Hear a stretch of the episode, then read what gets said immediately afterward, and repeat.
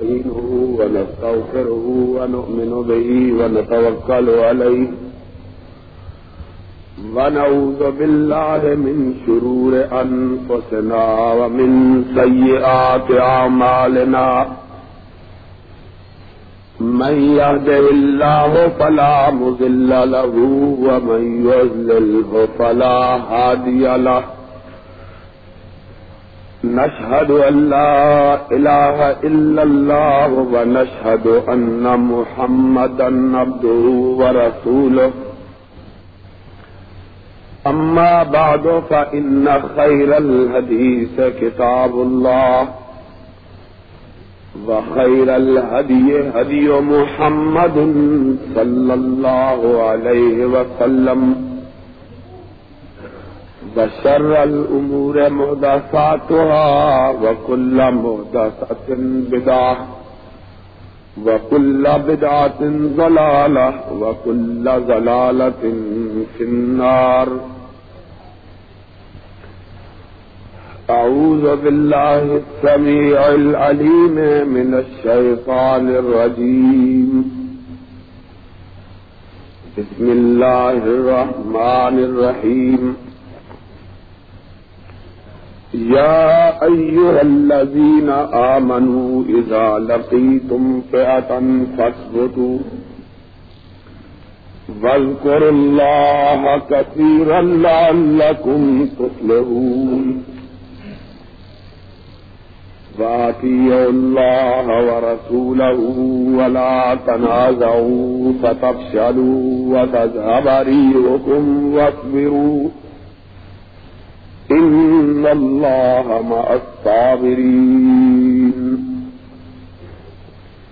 ولا تكونوا كالذين خرجوا من ديارهم بطرا ورئاء الناس ويصدون عن سبيل الله والله بما يعملون محيط صدق الله مولانا العظيم. تمام قسم کی تعریفات، وحدہ لا شریک، خالق کائنات، مالک ارض و سما کے لیے ہیں۔ لاکھوں کروڑوں درود و سلام ہو اس ہستی اقدس و مقدس پر، جن کا نام نامی اس میں گرامی محمد اکرم، سرور عالم، رسول اعظم صلی اللہ علیہ وسلم ہے۔ وہ ذات مقدسہ، مبارکہ مطالعہ کہ جنہوں نے ہمیں ایک مکمل دستور اور کامل ضابطۂ حیات عطا فرمایا۔ نبی مکرم صلی اللہ علیہ وسلم کائنات کی وہ برگزیدہ ہستی ہے کہ جن کا مسیل اور جن کی نظیر دنیا پیش کرنے سے قاصر ہے اللہ رب العزت نے آدم علیہ السلاط وسلام سے لے کر سرور گرامی علیہ السلاط وسلام تک بے شمار اور لا تعداد انبیاء اور رسل، پیغامبر اور فرشتادگان اس دنیا میں لوگوں کی فلاح، صلاح اور بہبود کے لیے ارسال فرمائے، جن کا کام ہی یہ تھا کہ وہ کائنات اور اہل کائنات کی بہجت و رونق اور ان کی ترقی و کامیابی کے رازوں سے پہلے کائنات کو، کائنات کے باسیوں کو آگاہ کرے۔ اور نہ صرف یہ کہ ان کی آخرت جن سے سنور جائے، بلکہ ان کی دنیا بھی جس سے سدھر جائے۔ محمد الرسول اللہ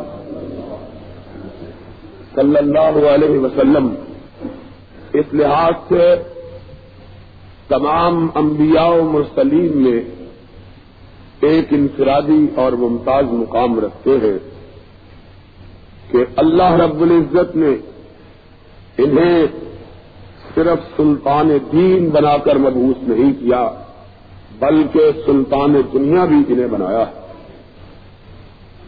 اسی بنا پر نبی مکرم علیہ السلام کی تعلیمات کا ایک حصہ جہاں بانی اور رمور سلطنت اور عبور سلطنت کے بیان پر مشتمل ہے کہ آپ نے ایک واضح اور ٹھوس طریقہ لوگوں کے سامنے رکھا کہ جس طریقے کو اپنا کر لوگ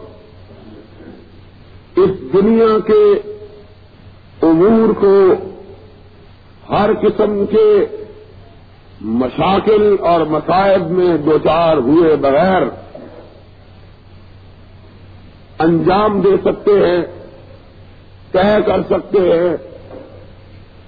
انہی ٹھوس اور واضح دلائل پر آپ کے خلفاء آپ کے ساتھیوں اور آپ کے رفاقا نے اسلامی سلطنت کی بنیاد رکھی۔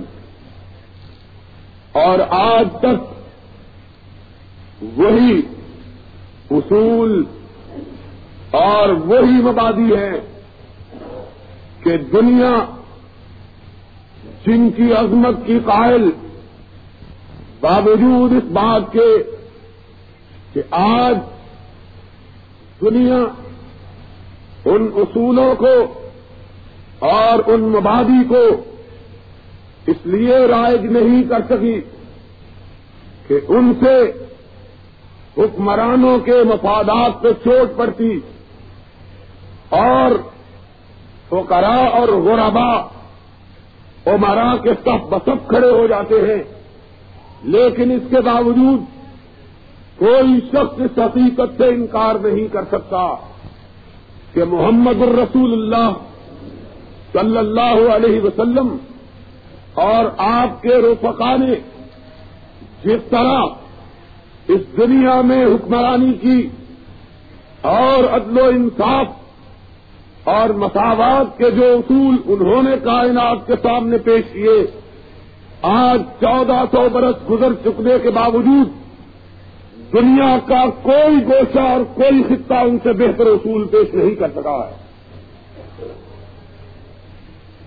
ان حقائق کے باوجود یہ کیا وجہ ہے کہ اس بہترین دستور کو اور ان اعلی ترین اصولوں کو مسلمان دور اول کے بعد رائج اور نافذ نہ کر سکے اور انہوں نے اپنی انفرادی اور اجتماعی زندگی میں انہیں کیوں داخل نہیں کیا؟ اس کا سبب مسلمانوں کے باہمی اختلافات، ان کے اندرونی تنازعات، اور سب سے بڑی بات کہ وہ یہودی سازشیں جو ابتداء اسلام ہی سے اسلام کو پارا پارا کرنے کے لیے کی گئی اور جس کے نتیجے میں امت مسلمہ دو فرقوں میں بٹ کر رہ گئی۔ ایک فرقہ اہل سنت کا کہلایا اور دوسرا شیعہ حضرات کا۔ اور پھر ان کے اختلافات نے یہ صورت اختیار کی کہ آج پر کہاں بس ان اختلافات کو گزر چکے، لیکن ابھی تک ان کے حل ہونے کی کوئی صورت نظر نہیں آتی۔ اس کی وجہ اور اس کا سبب بالکل بالکل ناقابل تردید یہ ہے کہ لوگ ان اختلافات کو حل کرنا چاہتے ہی نہیں ہے اس لیے کہ یہ ناممکن بات ہے کہ اسلام کے اندر کوئی اختلاف پیدا ہو اور اس کا کوئی حل نہ نکل سکے۔ جبکہ رب الجلال نے اپنے کلام مجید میں اس بات کی طرف واضح طور پر لوگوں کو متوجہ کیا ہے کہ یہاں ایو الذین آمنو اتی اللہ و اتی الرسول واول الامر منکم فإن تنازعتم في شيء فردوه اللہ والرسول کہ لوگوں اللہ کی اطاعت کرو اور رسول اللہ کی اطاعت کرو فإن تنازعتم في شيء اگر تمہارے درمیان کوئی جھگڑا پیدا ہو جائے تو کیا اس جھگڑے کو باقی رہنے دو؟ فرمایا پہن تنازع تم کی شہی پردو اللہ ور رسول فرمایا، اگر جھگڑا پیدا ہو جائے تو اس کو باقی نہ رہنے دو، بلکہ اسے اللہ کی کتاب کی طرف لٹاؤ یا سرور کائنات کے فرمان کی طرف لٹاؤ، جھگڑا ختم ہو جائے گا۔ اس لیے کہ دین ایک اور دین کا بھیجنے والا ایک، دین کا لانے والا ایک ہے۔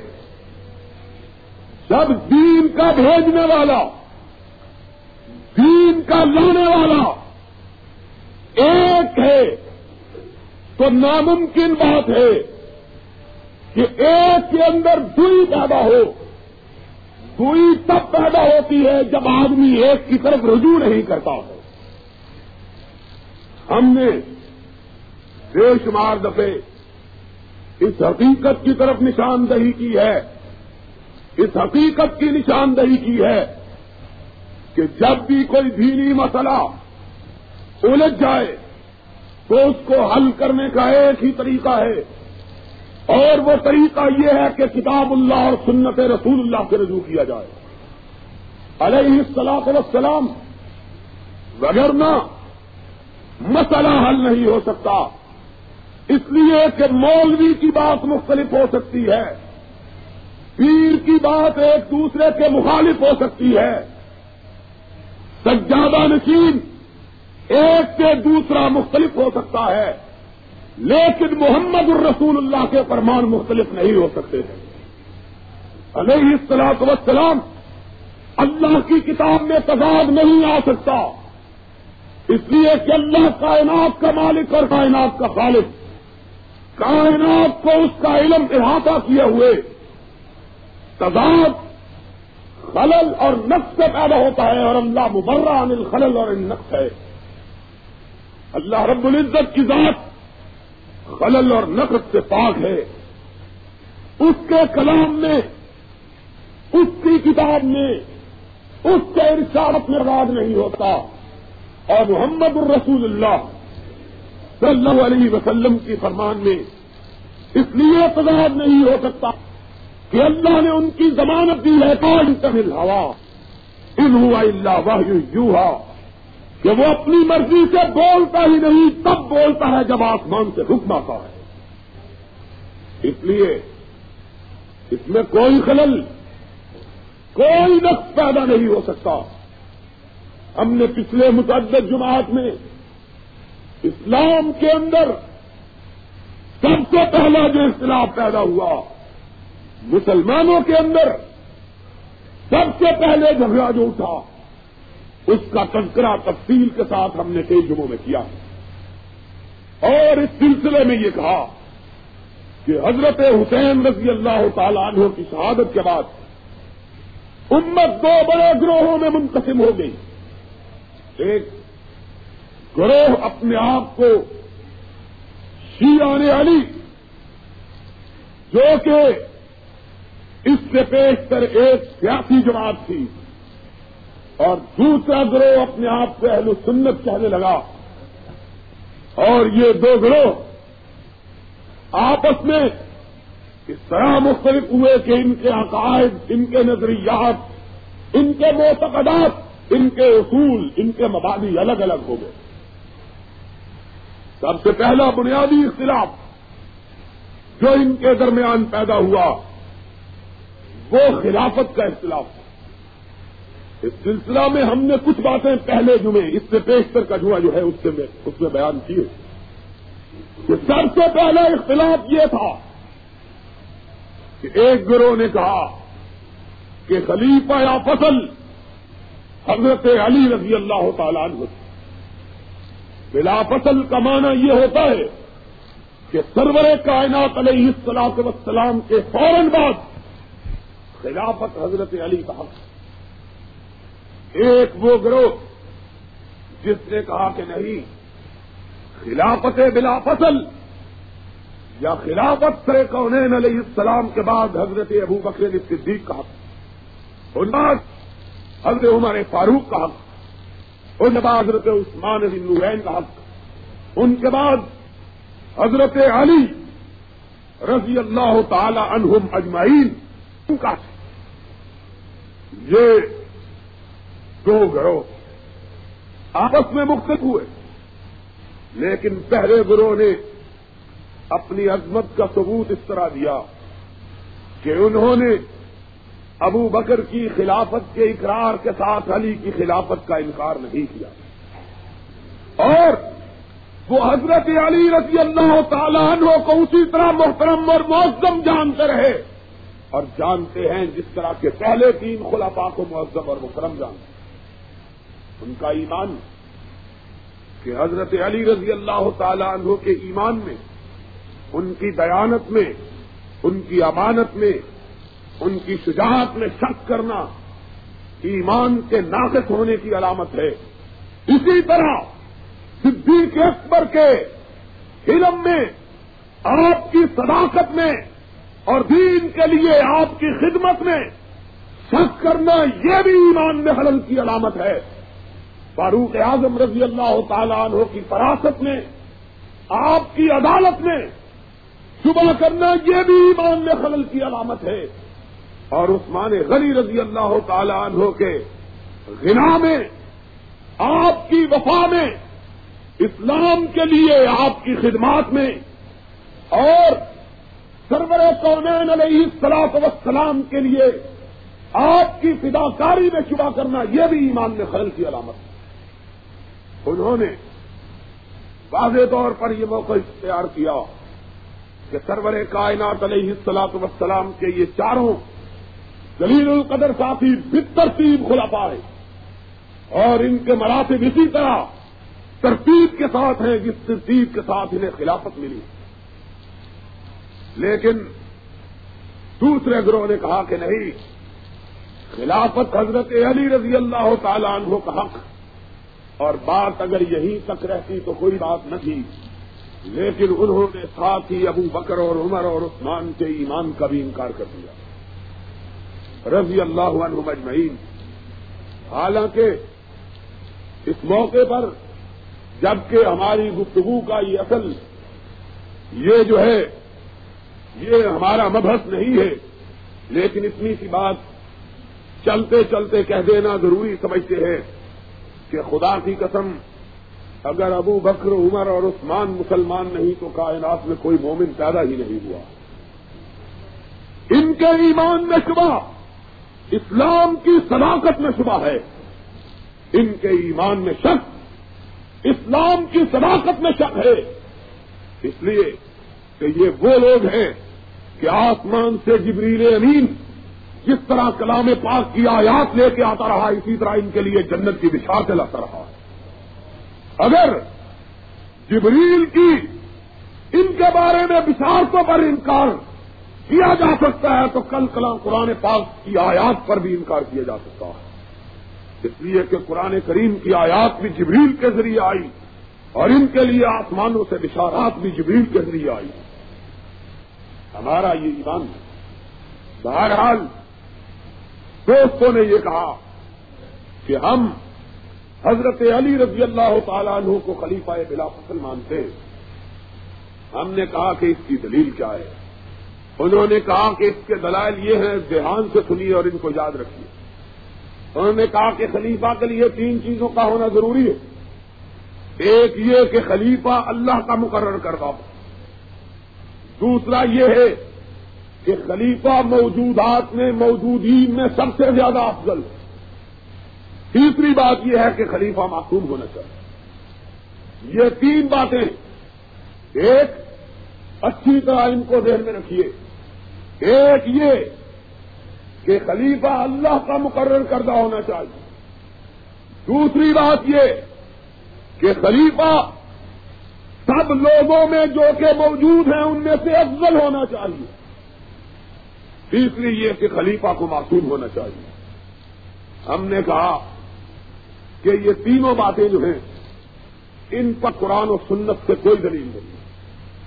ہم نے ایک بات قرآن کی روشنی میں طے کرنی ہے کہ یہ ہمارے درمیان جھگڑا پیدا ہوا ہے۔ اس جھگڑے کو ہم نے ایک امت ہوتے ہوئے کس طرح حل کرنا ہے؟ یا تو ہم میں سے کوئی گروہ یہ کہے کہ ہم اللہ کو نہیں مانتے جس نے کتاب اللہ کو نازل کیا یا ہم میں سے ایک گروہ یہ کہے کہ ہم رسول اللہ کو نہیں مانتے جن پر یہ کلام اترا ہے۔ علیہ السلام وسلام یا کوئی گروہ یہ کہے کہ ہم سرور کائنات کی حدیث کو نہیں مانتے، اللہ کی اتاری ہوئی کتاب کو نہیں مانتے۔ لیکن جب کوئی گروہ دونوں گروہوں میں سے یہ بات نہیں کہتا بلکہ دونوں گروہ یہ کہتے ہیں کہ ہم آمنا باللہ، اللہ پر ایمان لائے۔ وہ میں ہی ہم نے اس کی کتاب پر بھی ایمان رکھا۔ وہ روسو نہیں ہم اس کے رسول کو بھی مانتے ہیں۔ تو اس کے بعد ایک ہمارے لیے معیار ہونا چاہیے کہ جس میں یار پر ہم حق اور صداقت کو پرکھ سکیں۔ اور اس بات کا فیصلہ کر سکیں کہ حق کیا ہے اور سچ کیا ہے۔ باطل کیا ہے اور جھوٹ کیا ہے۔ ہم نے کہا کہ ہمارے لیے حق و صداقت کا معیار یہ کتاب اللہ ہے۔ آؤ، اس کو فیصل مان لو، اس کو حکم مان لو۔ جو کتاب فیصلہ کرتی ہے، اس کو تقسیم کر لو۔ ہمیں منظور ہے، تمہیں بھی منظور ہونا چاہیے۔ تم نے کہا کہ خلافت کے لیے تین شرطیں ہیں۔ ہمیں کہا یہ قرآن وجود ہے، اس کو کھولو اور دکھلا کہ کون سی آیت سے یہ تین شرطیں دوسری چیز، سرور کائنات علیہ السلاط وسلام کی حدیث مبارک، وہ موجود ہے۔ اس کو کھنگالو، نکالو کہ کہاں آپ نے یہ تین شرطیں مقرر کی۔ بات سیدھی ہے۔ تم نے کہا کہ تین شرطوں کا پایا جانا ضروری ہے۔ ایک، کہ خلیفہ اللہ مقرر کرے۔ ہم نے کہا اگر خلیفہ اللہ نے مقرر کرنا ہوتا تو ہمیں ایک سیدھی ساری بات بتلاؤ۔ ایک جواب ہم نے پچھلے جمعے دیا تھا، آپ کو یاد ہے؟ کسی کو یاد ہے پچھلے جمعے نے جواب دیا تھا؟ ایک جواب ہم نے پچھلے جمعے دیا تھا۔ ہم نے کہا کہ آپ کہتے ہیں کہ خلیفہ اللہ کو مقرر کرنا چاہیے اور اللہ نے حضرت علی کو مقرر کیا تو ہم نے کہا کہ وہ کیسا اللہ ہے کہ جس نے علی کو مقرر کیا اور لوگوں نے اس خلیفہ کو ہٹا کر ابو بکر کو خلیفہ بنا لیا۔ یہ خدا کی شان کے منافی ہے۔ کہ انما امرہ ان یقول الح کن فیقول اللہ وہ ہے کہ جو کلمہ کن کہتا ہے اور پوری کائنات کو پیدا کر دیتا ہے۔ یہ کیسے ہو سکتا ہے کہ اللہ ایک آدمی کو خلیفہ مقرر کرے اور دنیا اس کو خلیفہ نہ مانے ناممکن بات ہے۔ ایک تو یہ جواب تھا، لیکن ایک اور بات ہم کہتے ہیں کہ اور ایک طریقے سے سنو۔ بھائی، یہ بتلاؤ کہ اللہ کس طرح مقرر کرے گا۔ اللہ جو تم کہتے ہو مقرر کرے گا۔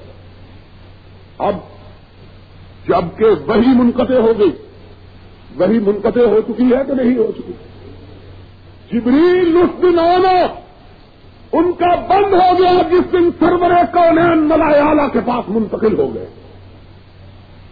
اور یہ بات فاطمت الزہرا رضی اللہ تعالی عنہا نے کہی تھی کہ میرے بابا، ہمیں آپ کی وفات کا ایک غم نہیں ہے کہ آپ رخصت ہو گئے۔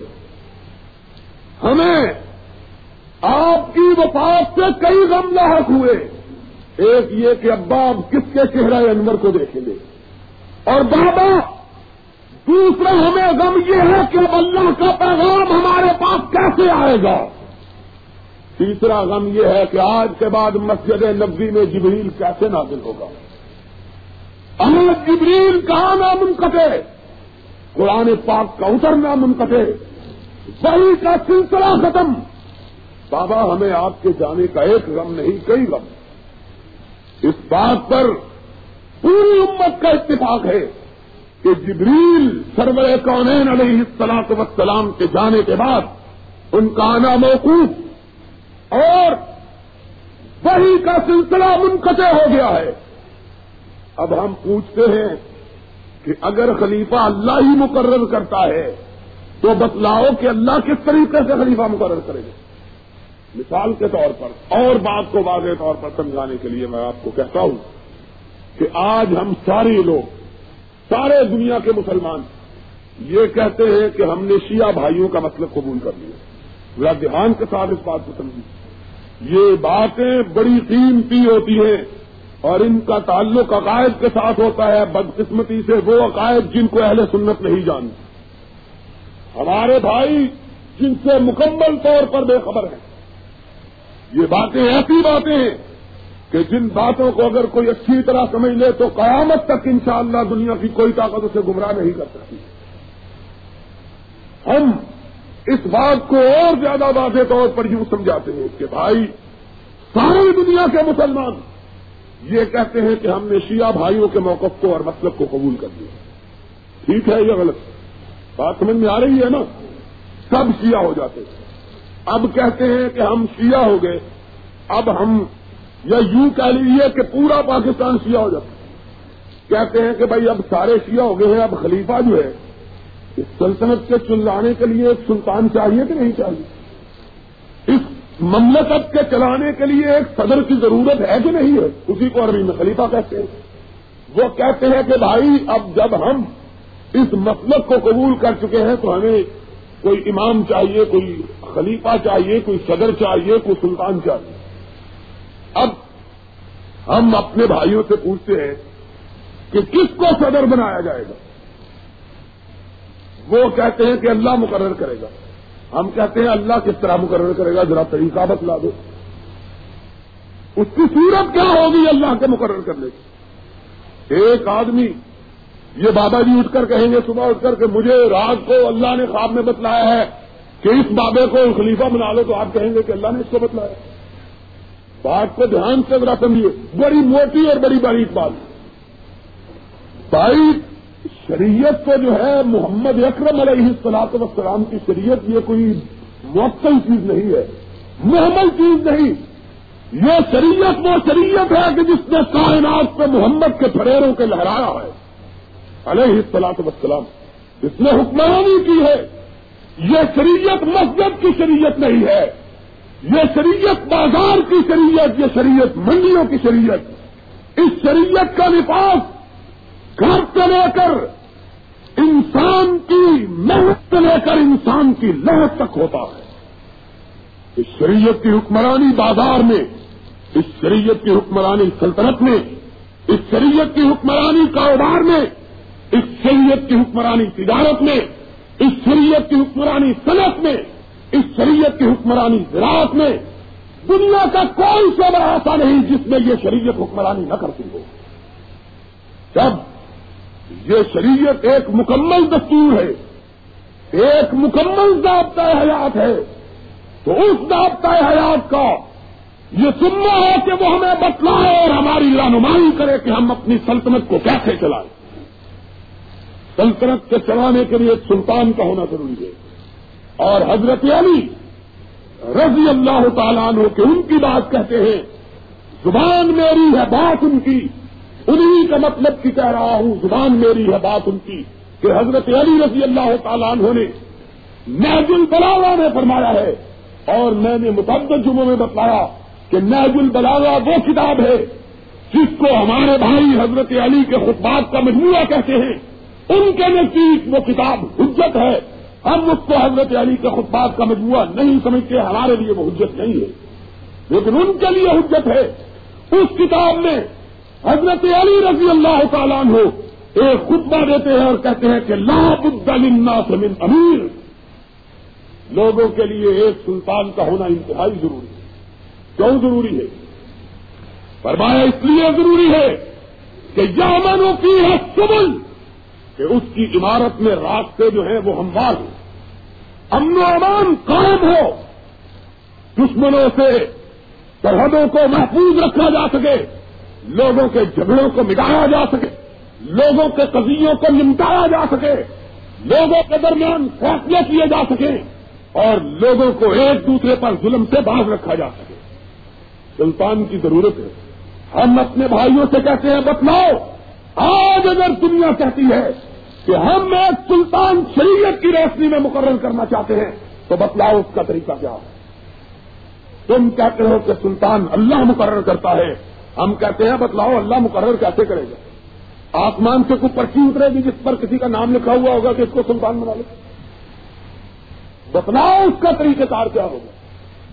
صداقت، سچائی، اس طرح پر کیا پوچھو کہ ہم کہتے ہیں کہ شریعت محمد اعلیٰ صاحب صلاحت السلام اسی طرح نافذ العمل اور واجب العمل ہے جس طرح کے محمد الرسول اللہ علیہ صلاح السلام کے زمانے میں۔ ہم کہتے ہیں کہ آؤ، ہم نے تم سے ایک سوال پوچھا، تم سے کوئی جواب اس کا نہیں بن سکتا۔ ہم سے پوچھے کہ اگر آج ہم شریعت کو کسی مسلمان سلطنت میں نافذ کرنا چاہیں، تو کس طرح نافذ کریں گے؟ سلطان کو کیسے منتخب کیا جائے گا؟ ہم تمہیں بتلاتے ہیں کہ اس کا طریقہ یہ ہے کس طرح مہاجرین و انصار نے صدیق اکبر کو منتخب کیا تھا، اسی طرح ہم آج سلطان منتخب کر سکتے ہیں۔ اور اس کا معیار، اس کا معیار یہ ہوگا کہ نوکرما کن اللہ ہے جو سب سے زیادہ متقی، جو سب سے زیادہ پرہیزگار، جو کتاب اللہ کا سب سے زیادہ خبردان جو سرور صلاح السلام کی سنت کا سب سے زیادہ جاننے والا اور جو امور ملت کو بہترین انداز میں حل کرنے والا ہو، امت کے اہل رائے اہل سیرا افراد دل کر اس کا انتخاب کریں گے اور اس کو اپنا سلطان مقرر کریں گے، وہ شریعت محمدیہ کو عملی طور پر نافذ کریں گے۔ یہ طریقہ ہم بتلاتے نہیں تو تم بتلاؤ کہ تم کہتے ہو کہ اللہ سلطان مقرر کرتا ہے، ہم تم سے یہ پوچھتے ہیں کہ اللہ کے سلطان مقرر کرنے کا طریقہ کیا؟ کیا میرے میں کہ اس کا طریقہ پہلے زمانے میں یہ تھا کہ رسول اللہ نے حضرت علی کو مقرر کیا، حضرت علی نے حضرت حسن کو مقرر کیا، حضرت حسن نے حضرت حسین کو مقرر کیا، اور اسی طرح گیارہویں امام نے اس بار میں امام کو مقرر کیا جو کہ چھ سال کی عمر میں ایک غار کے اندر داخل ہو گیا اور ابھی تک باہر نہیں نکلا۔ ہم نے کہا، ہم نے مان لی کہ تمہاری بات سچی لیکن اس کو غار کے اندر گئے ہوئے گیارہ سو سال ہو گئے۔ اب ہم اگر سلطان مقرر کرنا چاہیں تو غار کے سامنے جا کے کیا کریں؟ کس سے پوچھیں؟ کہ حضرت علی نے تو زندہ تھے تو ان سے پوچھ لیا، انہوں نے حضرت حسن کو کہا۔ پتا نظر اس بات سے کہ انہوں نے کہا ہے کہ نہیں کہا۔ حضرت حسین موجود تھا؟ تو انہوں نے لادین کو مقرر کیا۔ لیکن جب اب کوئی موجود ہی نہیں، تو اب کون کسی کو مقرر کرے گا؟ اور پھر حضرت علی کا مقرر کرنا، یہ اللہ کا مقرر کرنا نہیں ہے۔ حضرت حسن کا مقرر کرنا اللہ کا مقرر کرنا نہیں ہے۔ اس لیے پہلی یہ بات جو ہے کہ اللہ نے یہ خلیفہ وہ ہوتا ہے جس کو اللہ مقرر کرے اور اس کا یہ مفہوم کہ اس کے لیے وہی نازل ہو، یہ بالکل غلط بات ہے۔ ہمارا نقطۂ نگاہ اس سلسلے میں یہ ہے کہ خلیفہ وہ ہوتا ہے جس کو امت کے بہترین افراد، مومن اور مسلمان تقوی اور تہارت کی بنیاد پر منتخب کریں وہ خلیفہ ہوتا ہے۔ کیوں اس لیے کہ محمد الرسول اللہ صلی اللہ علیہ وسلم کا انسان گرامی ہے۔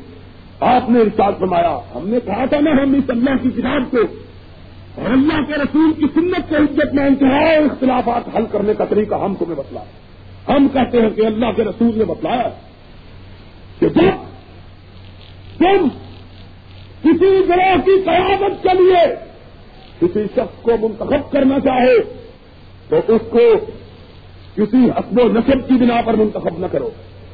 بلکہ فرمایا کہ دیکھو کہ وہ امت کی فلاح اور بہبود کو کس قدر جانتا اور اس میں کس قدر دلچسپی رکھتا اور اللہ سے کتنا ڈرتا۔ محمد الرسول اللہ۔ صلی اللہ علیہ وسلم نے فرمایا کہ پھر جب دو کینڈیڈیٹ ہو دو امیدوار ہو فرمایا ایک کے ہاتھ پر لوگ اتفاق کے ساتھ بیعت کر لیں۔ فرمایا دوسرے کو کہو کہ بیعت سے دستبردار ہو جائے اور اگر وہ امت میں تفرقہ ڈالنا چاہتا ہے تو اس کو قتل کر ڈالے محمد اکرم نے ایک طریقہ بتلایا ہے کہ نہیں بتلایا۔ انتخاب کا طریقہ کیا ہو امت کے بہترین افراد مل کر امت کے سب سے بہتر فرد کو جو ہے وہ منتخب کریے ایسا فرد جو امور دنیا سے واقف ہو اور امیر دین اور امور دین سے واقف دونوں شرطیں ضروری اس لیے ہم نے کہا کہ بھائی، تمہاری یہ بات بالکل محلے نظر ہے کہ خلیفہ وہ ہے کو اللہ مقرر ہے۔ ہم کہتے ہیں کہ جس کو امت اجتماعی طور پر اپنا خلیفہ منتخب کر لیتی ہے اللہ کی رضا اس کے ساتھ شامل ہو جاتی ہے۔ کیوں؟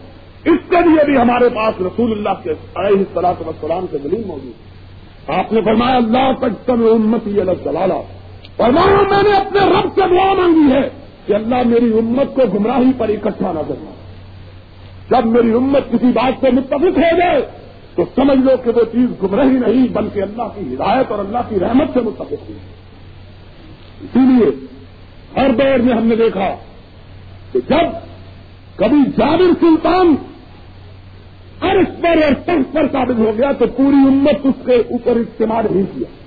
پوری امت اس پر متفق نہیں ہوئی۔ امت کے ایسے لوگ موجود تھے جو اس کے خلاف کلمائے جہاد بلند کرتے رہے کلمائے حق بلند کرتے رہے۔ دوسری شرط، انہوں نے کہا کہ خلیفہ وہ ہوتا ہے جو امت میں سب سے زیادہ افضل جو موجودین میں سب سے زیادہ افضل ہو۔ ہم نے کہا یہ بات بھی محل نظر ہے کہ فضیلت جو ہے، یہ ایک دیدی چیز ہے۔ تو ہم کہتے ہیں کہ سب سے افضل جو ہے، اس کو خلیفہ ہونا چاہیے۔ ہم کہتے ہیں کہ کبھی ایسا ہوتا ہے کہ ایک بڑا نمازی، بڑا پرہیزگار، بڑا متفی اللہ کے ہاں بڑا تقرر دیکھنے والا انسان دنیا کے معاملات کو بالکل نہیں جانتا، ایسا ہوتا ہے کہ نہیں ہوتا؟ بعض دفعہ ایسا ہوتا ہے، مثلاً ہمارے مسجد کے خادم والی محمد اس کی نیکی میں کوئی شبہ نہیں ہو سکتا، سارا دن مسجد میں بچارا رہا لیکن اس سے پوچھے کہ یہ دنیا کے معاملات کس طرح چلایا جاتے اس بیچارے کو پتہ ہی نہیں۔ اس لیے یہ صرف یہ بھی لگتا ہے کہ خلیفہ اس کو ہونا چاہیے جو سب سے دینی طور پر افضل ہو۔ ہم کہتے ہیں کہ اس کو ہونا چاہیے جو دینی طور پر بھی افضل ہے اور دنیاوی معاملات کو بھی سب سے زیادہ جاننے والا ہے۔ دونوں معاملات اس کے اندر پائے جاتے ہیں۔ اور اس کی دلیل ہم سے پوچھو، اس کی دلیل یہ قرآن پاک ہے۔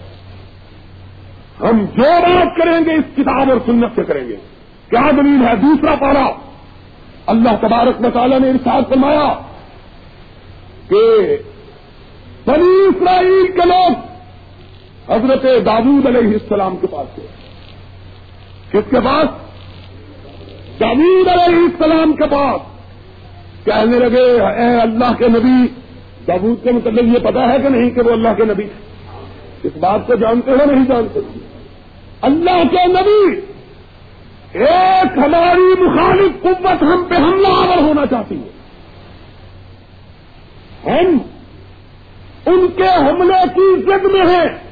اللہ کے نبی کسی سلطان کو ہمارے لیے مقرر کیجیے تاکہ اس کے جھنڈے کے نیچے ہم کافروں کے ساتھ جہاد کر سکیں۔ ہمارا کوئی بادشاہ ہونا چاہیے۔ کیا ہونا چاہیے؟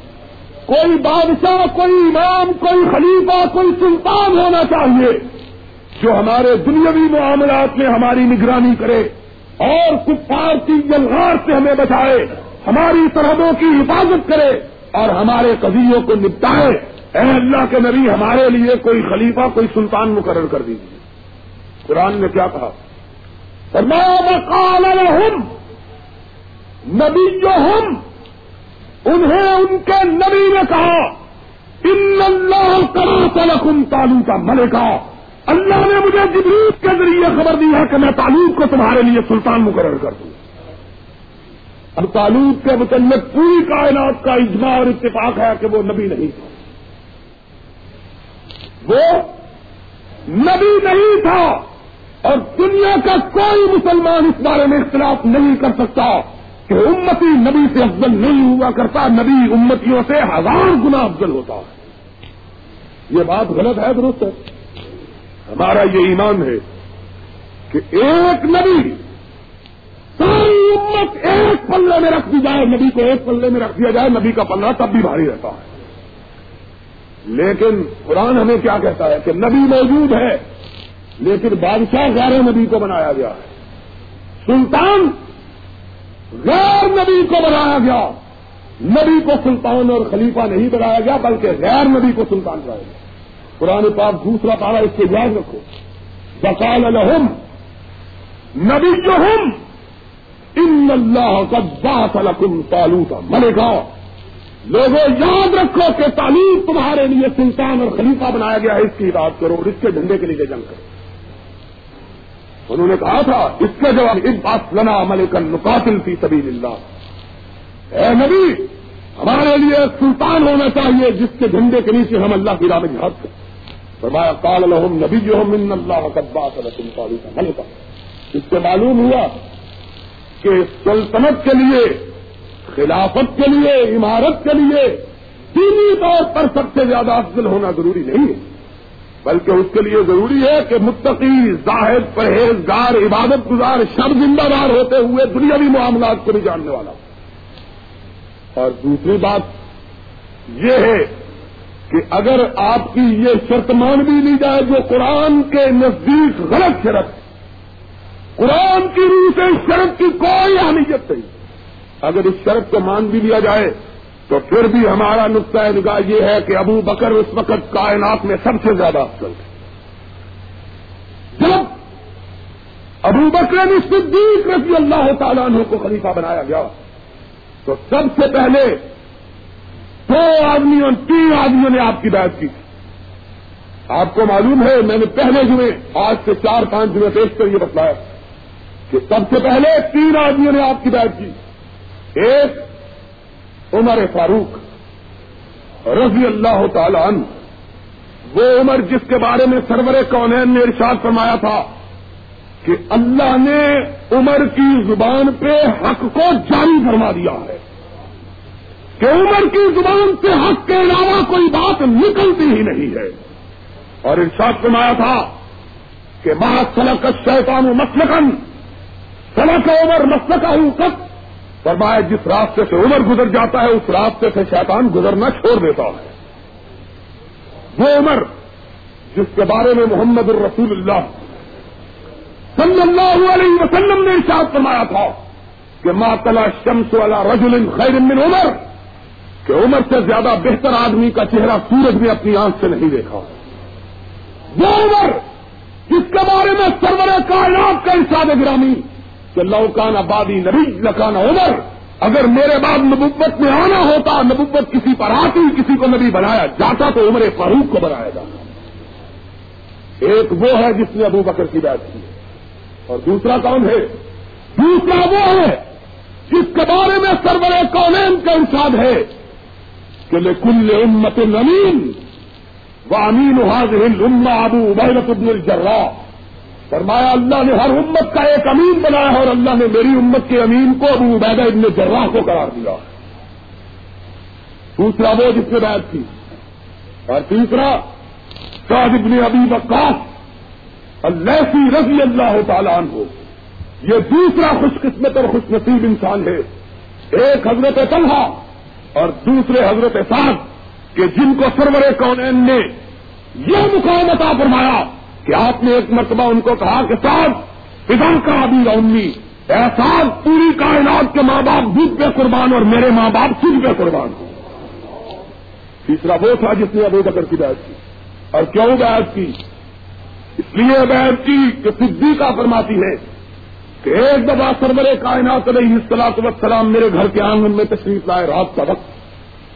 آسمان تاروں سے بڑا ہوا۔ ہر طرف ستارے ہی ستارے چمک رہے۔ میری نگاہ آسمان کی طرف اٹھی، میرے دل میں خیال آیا۔ میں نے کہا، میرے آقا، کوئی دنیا میں ایسا شخص بھی ہے جس کی اتنی نیکیاں ہوں جتنے آسمان کے ستارے ہیں۔ جس طرح آسمان کے ستاروں کو گنا نہیں جا سکتا، اس طرح کوئی ایسا شخص بھی ہے جس کی نیکیوں کا شمار نہ ہو سکے۔ سرور کونین نے کیا احساس فرمایا؟ فرمایا نام مسکاس شریف کی حدیث آپ نے فرمایا نام یا ایسا عائشہ ایک ایسا شخص بھی ہے جس کی نیکیاں اتنی لاتعداد اور بے شمار اور بے حساب ہے جس نے آسمان کے ستارے۔ جی کا جلدی سے بولی، اللہ کے رسول میں کون ہے؟ آپ نے فرمایا، عمر ابن الخطاب۔ فرمایا، وہ خطاب کا بیٹا عمر ہے جس کی اتنی نیکی ہے جس نے آسمان کے ستارے جی کا حیران و شکر رہ گئی، پوچھنا کچھ اور چاہتی تھی، جواب کچھ اور ملا۔ آخر دل کی بات زبان پہ آ گئی۔ فرمانے لگی، یا رسول اللہ، اینا حسن آتے ابھی بکر۔ اللہ کے رسول، وہ آپ کے یار غار ابو بکر کی نیکیاں کہاں گئی؟ سرور کائنات نے تبسم فرمایا۔ آپ نے ارشاد فرمایا، صدیقہ، پوچھ کی ہو ابو بکر کی نیکیوں کے بارے میں۔ اور پیمانہ بنا رہی ہو آسمان کے ستاروں کو۔ ان نماز زمین و حسنات عمر۔ کا حسنات واحدہ سے ابھی بکر؟ یاد رکھو کہ آسمان کے لا تعداد اور بے شمار ستارے ابو بکر کی نیکیوں کا پیمانہ نہیں بن سکتے۔ اور تمہیں اتنی بات بتلا دیتا ہوں کہ عمر کی تمام زندگی کی نیکیاں ابو بکر کی ایک رات کی نیکیوں کا مقابلہ نہیں کر سکتی۔ تمام عمر کی نیکیاں۔ اس ایک رات کی جو ایک رات اس نے میرے ساتھ غار طور میں بسر کی۔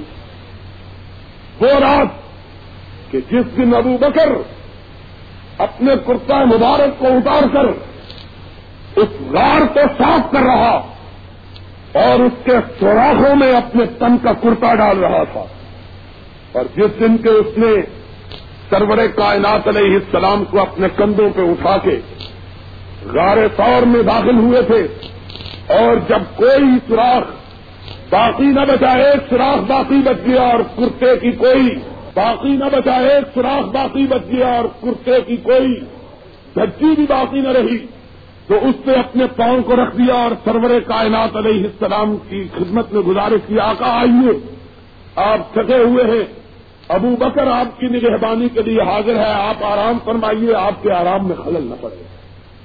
تو حدیث پاک میں آیا ہے کہ سرور کائنات علیہ السلاط وسلام ابو بکر کی گود میں اپنا سر رکھ کے سو گئے۔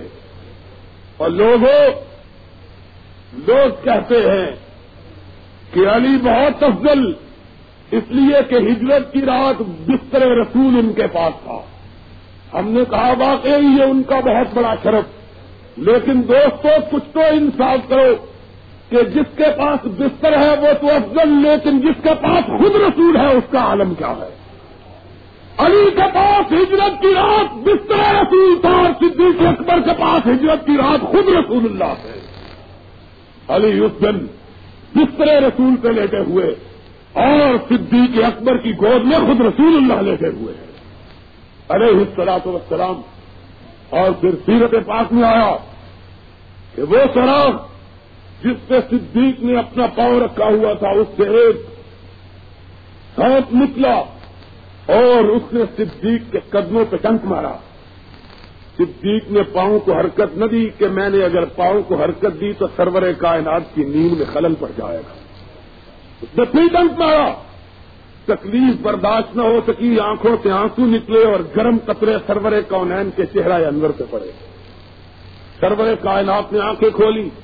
فرمایا، میرے ساتھی، میرے بچپن کے رفیق، میری جوانی کے ساتھی اور مجھ پر سب سے پہلے ایمان لانے والے تیری آنکھوں میں آنسو کیوں گئے؟ صدیق نے دیکھا کہ سرور کونین علیہ السلاط وسلام کی نیند اچاٹ ہو گئی۔ آپ کے آرام میں خلل پڑ گیا اور آپ کی نیند اکھڑ گئی ہے۔ عرض کی اللہ کے رسول، کچھ بھی تو نہیں ہوا۔ میرے پاؤں میں کسی چیز نے ڈنک مارا ہے۔ میں نے اپنے پاؤں کو اس لیے حرکت نہ دی کہ آپ کی نیند میں خلل پڑ جائے گا۔ آپ نے فرمایا، صدیق، اپنے پاؤں کو اٹھاؤ۔ سرور کائنات علیہ السلاط وسلام نے اپنا لب مبارک صدیق کے پاؤں پہ تھوکا اور فرمایا، صدیق، میں اللہ سے دعا مانگتا ہوں کہ اللہ تمہیں اس جنگ سے برات عطا فرما دے۔ شفا بخش اور صدیق کا مقام۔ وہ رات۔ اور فاروق ہمیشہ کہا کرتے کہ ابو بکر، صرف غار سور میں بسر کی ہوئی ایک رات مجھ کو دے دو، میری ساری عمر کی نیتیاں لے لو۔ مجھے یہ سودا منظور ہے کہ ایک رات مجھے دے دو۔ وہ رات جو تم نے تنہائی میں رسول اللہ کے ساتھ بسر دی۔ اور اللہ نے پھر تذکرہ تمہارا قرآن پاک میں نازل کر دیا کہ اس یقول علی صاحب ہی لا تحزن ان اللہ مانا کہ اس رات کو یاد کرو جب وہ تھا اور اس کا یار تھا۔ اور وہ اپنے ساتھی کو کہہ رہا تھا، لا تحزن ان اللہ مانا ابو بکر غم نہ کرنا رب کی میت ہمارے ساتھ ہے۔ وہ رات اور صدیق، اگر تم فضیلت کو معیار قرار دیتے ہو تو آؤ۔ پھر دیکھو کہ صدیق سے افضل کون ہے۔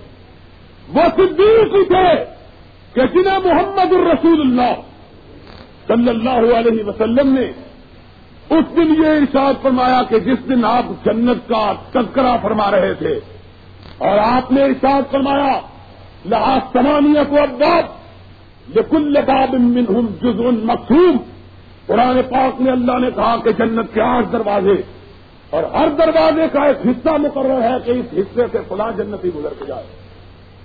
سرور کائنات نے اس آیت کی تفسیر فرمائی کہ ایک دروازے کا نام باب الریان، اس دروازے سے وہ مومن گزر کے جائے گا جو کہ بڑے نقلی روزے رکھتا رہا۔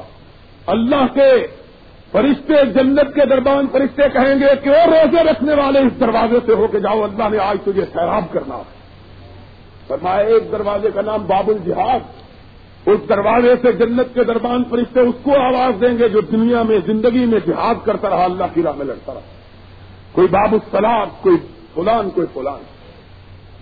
حضرت نبی کریم علیہ السلاط وسلام ان ابواب جنت کا تذکرہ فرماتے ہیں۔ آپ کا بوڑھا ساتھی ابو بکر آپ کے پاس بیٹھا ہوا ہے۔ عرض کرتا ہے اللہ کے رسول، ہر دروازے سے کسی نہ کسی مومن کو پکارا جائے گا۔ آپ نے فرمایا ہاں ابو بکر، کسی نہ کسی مومن کو ہر دروازے سے پکارا جائے گا۔ کہنے لگے، اللہ کے رسول، میں ویسے ہی بات پوچھتا ہوں، آپ محسوس نہ فرمائیے، کوئی ایسا خوش نصیب بھی ہوگا۔ جس کو جنت کے آٹھوں دروازوں کے دربان کہیں گے کہ ہمارے راستے سے گزر کے جنت میں جاؤ۔ سرور کون علیہ السلاط وسلام نے بات سنی۔ آپ نے تبسم فرمایا۔ فرمایا، یا ابا بکر، انت منہم۔ ابو بکر ایک ایسا شخص بھی ہوگا کہ جس کو جنت کے آٹھوں دروازوں کے دربان کہیں گے کہ ہمارے دروازے سے ہو کے جنت میں جاؤ۔ صدیق کے اکثر سراپا سوال بن گئے۔ عرب کی اللہ کے رسول وہ کون خوش نصیب ہوگا؟ فرمایا میرے غار کے ساتھی وہ تو ہوگا جس کو جنت کے آٹھوں دروازوں کے فرشتے کہیں گے کہ ہمارے دروازے سے ہو کے جنت میں اگر فضیلت ہی میں یاد ٹھہری تو جاؤ! پھر ابو بکر سے افضل کو لا کے دکھلاؤ کہ ابو بکر وہ ہے کہ جب وہ اور فاروق اعظم رضی اللہ تعالیٰ عنہما ایک دن سرور کائنات علیہ السلام کی معیت میں، مسجد نبی میں اس عالم میں داخل ہوئے کہ سرور کائنات نے اپنے دانا ہاتھ صدیق اکبر کے کندھے پہ اور اپنا بانا ہاتھ فاروق اعظم کے کندھے پہ رکھا ہوا ہے اور آپ اندر داخل ہوئے، صحابہ کرام مسجد میں بیٹھے ہوئے، انہوں نے چاند کو ستاروں کے جھرمٹ میں دیکھا تو تبسم ان کے چہروں پہ پھیل گیا۔ انہوں نے انتہائی خوشی اور مسرت کا اظہار کیا۔ سرور کائنات علیہ السلام نے اس منظر کو دیکھا۔ فرمایا، میرے ساتھیوں، اللہ تمہیں ہمیشہ خوش و خرم رکھے، تم کیوں مسکرائے اور تم نے کیوں تبسم کیا؟ صحابہ نے عرض کی، اللہ کے رسول ہم نے آپ کو دیکھ کر اپنے ساتھیوں کے جلوں میں دیکھ کر، چاند کو ستاروں کے جھرمٹ میں دیکھ کر ہم نے تبسم کا اظہار کیا، ہم نے خوشی اور مسرت کا اظہار کیا، ہم نے تبسم کیا۔ سرور کائنات علیہ السلام نے ابھی گردن جھکائی تھی کہ آسمان سے جبریل امین آ گئے۔ اور کہا کہ اللہ کے رسول ان کو خوشخبری سنا دیجیے کہ جس چیز کا تم دنیا میں دیکھ کر مسرت کا اظہار کر رہے ہو، قیامت کے دن جب حشر کا میدان ہوگا، تو محمد اکرم کو اسی طرح دیکھو گے کہ وہ اٹھیں گے تو ان کے دانے ہاتھ ابو بکر ہوگا اور ان کے بانے ہاتھ عمر فاروق ہوگا۔ رضی اللہ تعالی عنہ جاؤ، پھر ان سے ذرا افضل بتلاؤ اور دکھلاؤ کہ ان کے افضل کون ہے سرور کائنات علیہ السلاط وسلام ایک دفعہ حوض کوثر کا تذکرہ فرما رہے تھے۔ حوض کوثر کا ذکر آیا۔ سرور کائنات علیہ السلاط وسلام نے ارشاد فرمایا کہ جس نے قیامت کے دن میرے ہاتھ سے کوثر کا بھرا ہوا جام پی لیا، اس کو پھر کبھی پیاس محسوس ہی نہیں ہوگی۔ فرمایا کہ اس دن کوئی کشنا لب نہیں رہے گا۔ جس نے میری سنت کی، میری پیروی کی، میری سنت کی اتباع کی جو میرے نقش قدم پہ چلا۔ اس کو میں حوض کوثر سے پانی پلاؤں گا۔ صحابہ نے عرض کی، اللہ کے رسول، اس دن پینے والے بہت ہوں گے۔ آپ کس کس کو پلائیں گے؟ آپ نے فرمایا، ساتھی، تجھے معلوم نہیں کہ پلانے والے اس دن میرے دانے ہاتھ ابو بکر ہوگا اور میرے بانے ہاتھ عمر بھی مومنوں کو جنت کا اور حوض کوثر کا پانی پلا رہا ہوگا۔ اور سرور کائنات نے فرمایا کہ میرے ساتھی، تجھے معلوم ہے کہ من بابل جنت من امتی ابو بکر تو قیامت کے دن ساری امتیں جنت کے دروازے پہ کھڑی ہوگی۔ جنت کے دروازے سب سے پہلے انبیاء اور رسول اللہ کے لیے کھولے جائیں گے۔ اور فرمایا، سب سے پہلا رسول اور سب سے پہلا نبی جس کے لیے جنت کا دروازہ کھولا جائے گا، وہ محمد الرسول اللہ ہوگا۔ علیہ السلاط وسلام فرمایا، پھر آدم کی امت سے لے کر عیسا کی امت تک کے تمام لوگ جنت کے دروازوں پر کھڑے ہوں گے۔ فرمایا، پھر جانتے ہو کہ تمام امتوں سے پہلے جو امت جنت میں داخل ہوگی، وہ محمد کی امت ہوگی۔ علیہ السلاط وسلام اور فرمایا کہ محمد کی امت میں سے سب سے پہلے جس کے لیے جنت کا دروازہ کھولا جائے گا، وہ ابو بکر یعنی صدیق کے لیے کھولا جائے گا۔ رضی اللہ ہو تعالی ہو اگر خلافت کے لیے فضیلت ہی میں یاد ٹھہری، تو پھر ہمیں بتلاؤ کہ ابو بکر سے افضل محمد اکرم علیہ السلاط وسلام کے صحابہ میں اور کون تھا؟ اور یہ صرف صرف ابو بکر یعنی صدیق رضی اللہ تعالیٰ عنہ ہی کو حاصل ہوا کہ سرور کائنات علیہ السلاط وسلام نے ارشاد فرمایا تھا سدو کل خوخت اللہ خوخت ابھی بکر۔ فرمایا کہ مسجد میں جتنے مکانوں کے دروازے کھلتے ہیں، ان دروازوں کو بند کر دو۔ فرمایا اگر کسی کا دروازہ محمد کے دروازے کے علاوہ مسجد کی طرف کھل سکتا ہے، تو صرف ابو بکر کا کھل سکتا ہے۔ اور کیا ارشاد فرمایا؟ فرمایا کہ دنیا میں کوئی شخص ایسا نہیں جس نے میرے ساتھ نیکی کی ہو، لیکن میں نے اس کے احسان کا بدلہ نہ دیا ہو۔ کوئی ایسا نہیں ہے کہ جس نے میرے ساتھ نیکی کی، میں نے اس کی نیکی کا یقیناً بدلہ دیا۔ فرمایا، لیکن ایک ایسا شخص بھی ہے جس کے احسانوں کا میں بدلہ نہیں دے سکا۔ صحابہ نے پوچھا، اللہ کے رسول وہ کون خوش نصیب ہے؟ فرمایا، وہ خوش نصیب وہ ہے کہ جس کا بدلہ میں نہیں، میرا خدا اس کو دے گا۔ وہ صدیق اکبر رضی اللہ تعالیٰ نے ہوا اور قرآن پاک کو اٹھاؤ۔ قرآن پاک کو اٹھاؤ۔ قرآن پاک میں اللہ نے نبی کے بعد سے بعد، نبی کے بعد سب سے پہلا درجہ جو مقرر کیا ہے، وہ کس کا کیا ہے؟ فرمایا، من اللہ ور رسول و الاح کا مالزینہ انعام اللہ علیہم من النبیین، کہ جس نے اللہ کی اطاعت کی، رسول اللہ کی اطاعت کی۔ اللہ قیامت کے دن اسے نبیوں کی صف میں اٹھائے گا۔ نبی کے بعد پھر کس کا تذکرہ کیا؟ بس صدیقین۔ اسے صدیقوں کی صف میں اٹھائے گا۔ اور اس کے بعد کہا، بس شہدا شہیدوں کی صف میں۔ اور شہادت، اس کا مرتبہ تم جانو کہ کیا ہے۔ شہادت کا مرتبہ یہ ہے کہ سرور کونین نے فرمایا کہ ابھی مومن کے خون کا پہلا قطرہ زمین پہ نہیں گرتا کہ اللہ اس کے تمام گناہوں کو معاف کر لیتا۔ ہے اور فرمایا شہید کا یہ مرتبہ ہے کہ جب اس کی روح نکلتی ہے تو وہ جنت الفردوس میں جاتی ہے اور عرش کے نیچے کندیلے لٹک رہی ہے۔ فرمایا اللہ تبارک مطالعہ شہید کی روح کو اپنے عرش کے کنگروں میں جگہ دیتا۔ ہے لیکن صدیق کو شہید کے افضل قرار دیا کمال نذیران اللہ علیہم من النبیین و صدیقین اور صدیق، آج ہمارے دوست ابو بکر کی ایمان سے، ابو بکر کے ایمان سے انکاری کہتے ہیں، اس کا ایمان ثابت کرو۔ اور خدا کی قسم، اگر ابو بکر کے ایمان کے ثابت کرنے کی ضرورت ہے، تو یہ بھی ضرورت ہے کہ یہ ثابت کیا جائے کہ یہ اللہ کا کلام ہے۔ پھر اس بات کی، ابو بکر کا ایمان۔ ابو بکر اگر مومن نہیں تو کائنات میں مومن پیدا نہیں وہ مقام ابو بکر کا۔ کہ سرور کائنات نے اسے صدیق کا لقب دیا۔ آج کہتے ہیں جی یہ بنایا ہوا ہے سنیوں کا۔ تمہیں معلوم نہیں کہ ابو بکر کو صدیق کا لقب کب ملا۔ پہلے دن جبکہ ابو بکر نے صدیق رضی اللہ تعالیٰ عنہ یمن سے تشریف لائے۔ انہی دنوں میں سرور کائنات علیہ السلاط وسلام پہ وہی نازل ہوئی کہ فسٹ باب ماتھوں پر۔ بارز المشکین اللہ کا پیغام لوگوں کو سنائیے اور لوگوں کو اسلام کی دعوت دیجیے۔ سرور کائنات علیہ السلام دعوت کو تبلیغ کا کام کیے ہوئے۔ ابو بکر ان دنوں یمن کی طرف تجارت کے لیے گئے ہوئے۔ مکہ والے آپ کی مخالفت پہ کمر بکا آپ کے ساتھی آپ کے دشمن بن گئے۔ دشمن پہلے ہی دشمن۔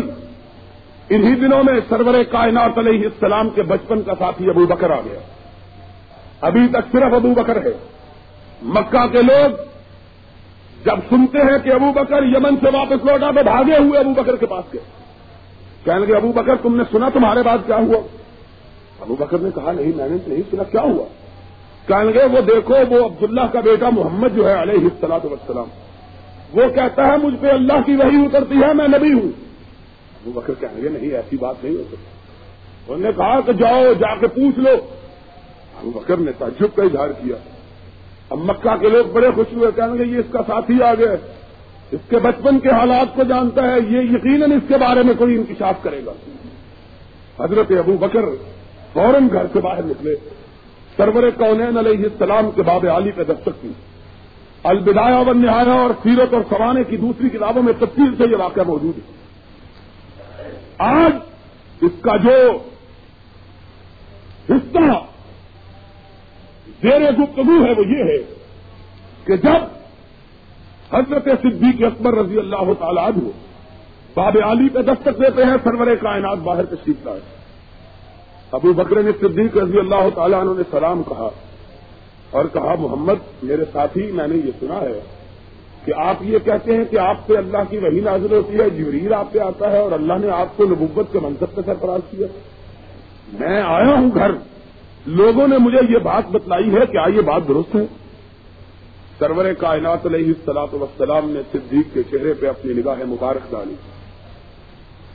اور فرمایا ہاں ابو بکر، میں یہ کہتا ہوں کہ اللہ کی وہی مجھ پہ آتی ہے، جبریل مجھ پہ آتا ہے اور اللہ نے مجھے منصب نبوت سے سرفراز کیا۔ حدیث، سیرت سوانے اور تاریخ کی تمام کتابوں میں حضور کا صرف یہی تین لفظ مرحوم ہے کیا آپ نے فرمایا نام یا بکر جن چلو واحد اللہ۔ ہاں ابو بکر اللہ کی وہی مجھ پہ نازر ہوتی ہے۔ ابو بکر نے کوئی دوسری بات نہیں کی۔ کیا لگے مدعا یہ کیا محمد ابائی ہو کال اسلام اے میرے ساتھی، کل تک آپ میرے ساتھی تھے۔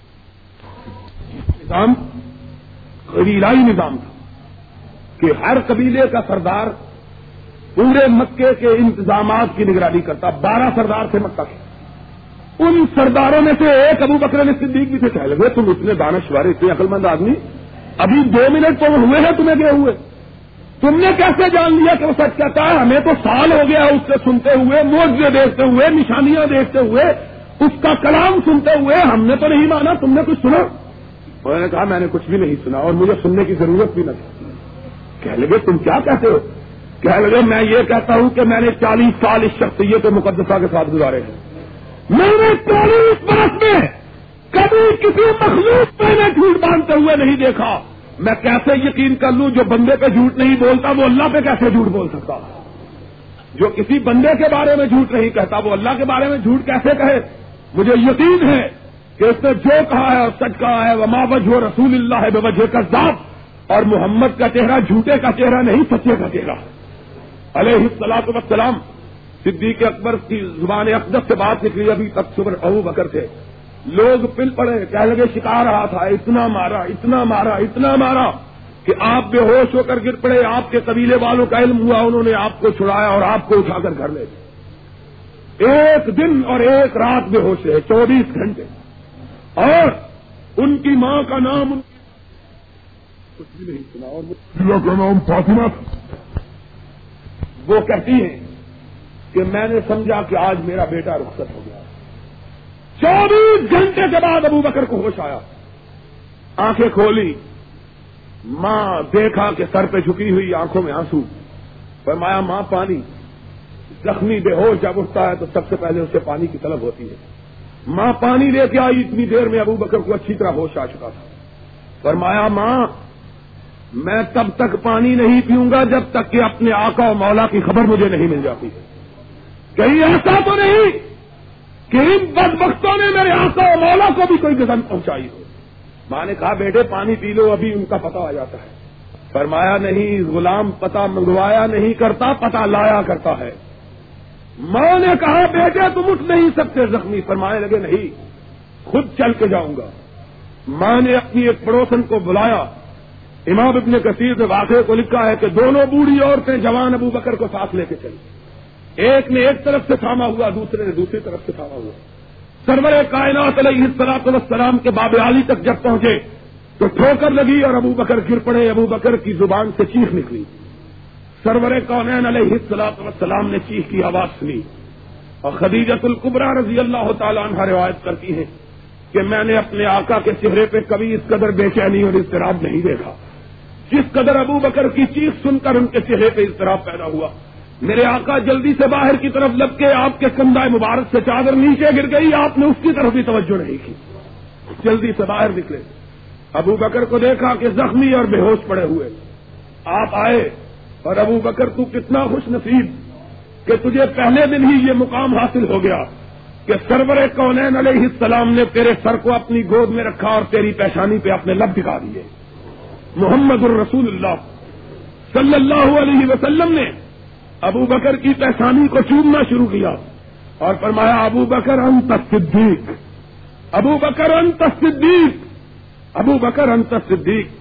ابو بکر آج کے بعد تو ابو بکر نہیں رہا، صدیق اکبر بن گیا ہے۔ اور آپ نے اس مقام پہ ارشاد فرمایا، پہلے دن ہی جنت کی بشارت مل گئی۔ جاؤ ذرا ابو بکر کا مسیح لا کر دکھاؤ۔ فرمایا، ابو بکر، تو نے ایک ہی دن میں جنت کے سارے فاصلے طے کر دیے۔ کیا فرمایا ہے محمد؟ ایک انسان ہے پوری کائنات میں۔ پوری کائنات میں ایک ہستی۔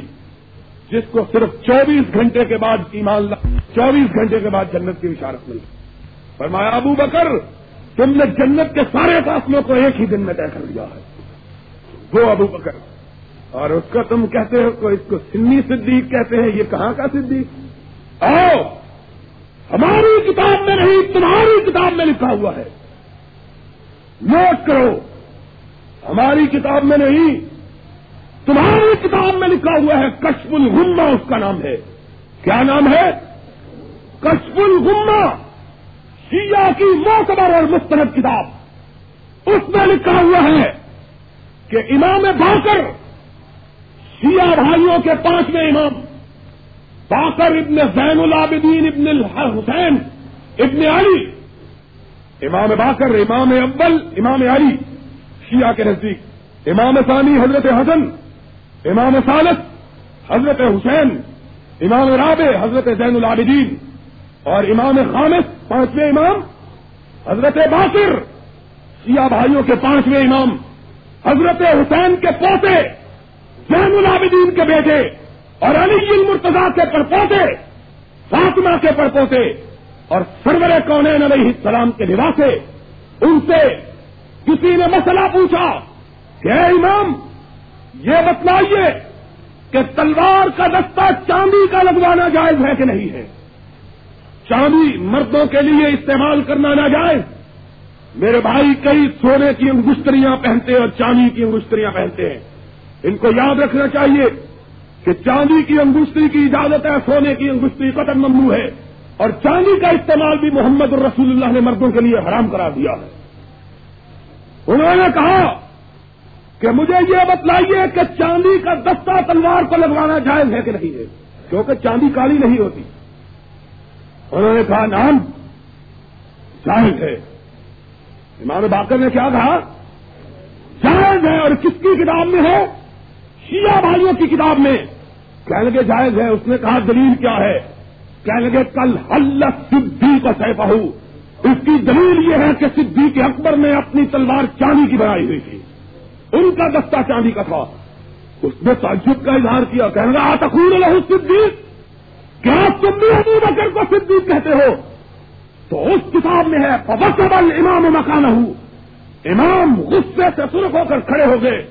کہیں گے نام؟ صدیق صدیق صدیق اسے صدیق کہتا ہوں، میں اسے صدیق کہتا ہوں، میں اسے صدیق کہتا ہوں۔ اور فرمایا تو اسے صدیق نہیں کہتا، قیامت کے دن اس کا حشر صدیقوں اور نبیوں کے ساتھ نہیں ہوگا۔ اس کو جو صدیق نہیں مانتا اللہ قیامت کے دن اس کا حشر مومنوں کے ساتھ نہیں کرے گا۔ یہ کس نے کہا ہے؟ یہ کس نے کہا؟ امام باقر نے کہا جو شیعہ بھائیوں کے پانچویں امام۔ اور کس نے کہا؟ ان کی کتاب کشم الغما میں۔ اور کیوں نہ کہتے کہ ان کے باپ حضرت زین العابدین، جن کو شیعہ بھائی حضرت سجاد کے نام سے جانتے ہیں، چوتھے امام حضرت حسین کے بیٹے، حضرت علی کے پوتے، ان پہ کسی نے پوچھا کہ ابو بکر کے بارے میں تمہاری کیا رائے ہے؟ کہنے کہ کے ساتھ ابو بکر کا نام نہ لو۔ ابو بکر کا نام لینا ہے تو صدیق اکبر کہہ کے لو۔ اس نے کہا کہ تم ابو بکر کو صدیق اکبر کہتے ہو۔ کہ جاؤ، میری نظروں کے سامنے سے دور ہو جاؤ، میرے نانا نے ابو بکر کو صدیق کہا ہے۔ کب سما ہو رسول اللہ صدیق۔ کب سما ہو رسول اللہ صدیق۔ دار خطری میں روایت موجود ہے۔ فرمایا، میرے نانا نے محمد اکرم نے ابو بکر کو صدیق کہا اور فرمایا، بل مہاجرون بل انصار فرمایا، مہاجر اور انصار صدیق کا نام سوائے صدیق کے لیتے ہی نہیں تھے۔ تم کیسے کہتے ہو کہ صدیق نہیں تھے اور صدیق کا مقام نبی کے سب سے بات اور صدیق ہم نہیں کہتے۔ ہم نے تاریخ سے، سیرت سے اور شیعہ بھائی کو کتابوں سے اس بات کو ثابت کر سکتے ہیں کہ ائمہ شیعہ نے حضرت ابو بکر نے صدیق رضی اللہ تعالیٰ نے کو صدیق کا لقب کیا اور اس کا اعتراف کیا ہے۔ آؤ، اگر فضیلت کی بات ہے کہ فضیلت معیار خلافت ہے، تو ہم اس کو درست نہیں سمجھتے، لیکن اگر تم اصرار کرتے ہو، تو ہم کہتے ہیں، آؤ، لاؤ ابو بکر کی مثال کون ہے۔ رضی اللہ تعالی عنہ کہ محمد الرسول اللہ صلی اللہ علیہ وسلم نے اپنی امت میں انہیں بے مثال اور بے نظیر قرار دیا ہے۔ اگر خلافت کے لیے فضیلت معیار ہے، تو اس میں کوئی شک اور کوئی شبہ نہیں کہ آپ کی ساری امت کا امام ابو بکر صدیق رضی اللہ تعالیٰ عنہ ہے۔ اللہ تبارک مطالعہ ابو بکر کی قبر اقدس پر کروڑوں رحمتیں نازل کرے اور ہمیں ابو بکر کے نقش قدم پر چلنے کی توفیق ادا فرماوے۔ باخر دعوانا الحمد للہ اللہ بیماروں کو شفا عطا فرما. اللہ بے روزگاروں کو روزگار عطا فرما. اللہ بے اولادوں کو اولاد عطا فرما. اللہ فقیروں کو تمندر بنا. اللہ محتاجوں کو غنی فرما. اللہ پریشانوں کی پریشانیاں دور فرما. اللہ مصیبت جنوں کی مصیبت رفا فرما. اللہ ہمارے کاروباروں میں برکت عطا فرما. اے اللہ ہم سب کو سے حلال عطا فرما۔ اے اللہ ہم سب کو حرام سے محفوظ فرما۔ اے اللہ شریروں کی شرارت سے بچا۔ اے اللہ حاصلوں کے حسد سے محفوظ فرما۔ اے اللہ دین دنیا کی بہترین نعمتوں سے مالا مال فرما۔ اے اللہ دین دنیا کی کامیابیوں، کامرانیوں سے ہم کنار فرما۔ اے اللہ دین دنیا کی بلندیوں پہ سرفراز فرما۔ اے اللہ ہمارے ملک کی حفاظت فرما۔ اے اللہ، ہمیں حرمین کی زیارت نصیب فرما۔ اے اللہ، ہماری نیک آجات پوری فرما۔ اے اللہ، ہماری نیک خواہشات پوری فرما۔ اے اللہ ہم کو اپنے فضل و کرم سے قبول فرما۔ ربنا تقبل منا انك انت السميع العليم وتب علينا انك انت التواب الرحيم صلى الله تعالى على رسوله خير خلقه محمد وعليه واصحابه وعلى بيته اجمعين برحمتك يا ارحم الراحمین۔ الراحمين سلام على عباده الذين اصطفى أما بعد فأعوذ بالله السميع العليم من الشيطان الرجيم بسم الله الرحمن الرحيم يا أيها الذين آمنوا لا تقدموا بين يدي الله ورسوله واتقوا الله إن الله سميع عليم يا أيها الذين آمنوا لا ترفعوا أصواتكم فوق صوت النبي ولا تجهروا له بالقول کا جہر باب کم بے باب انتہ بتا مالو کم تم لا تشرور حضرات، حقیقی بات یہ ہے کہ میں خود بھی انتہائی تھکا ہوا اور میرا گلا بھی تھکا ہوا ہے، جسم بھی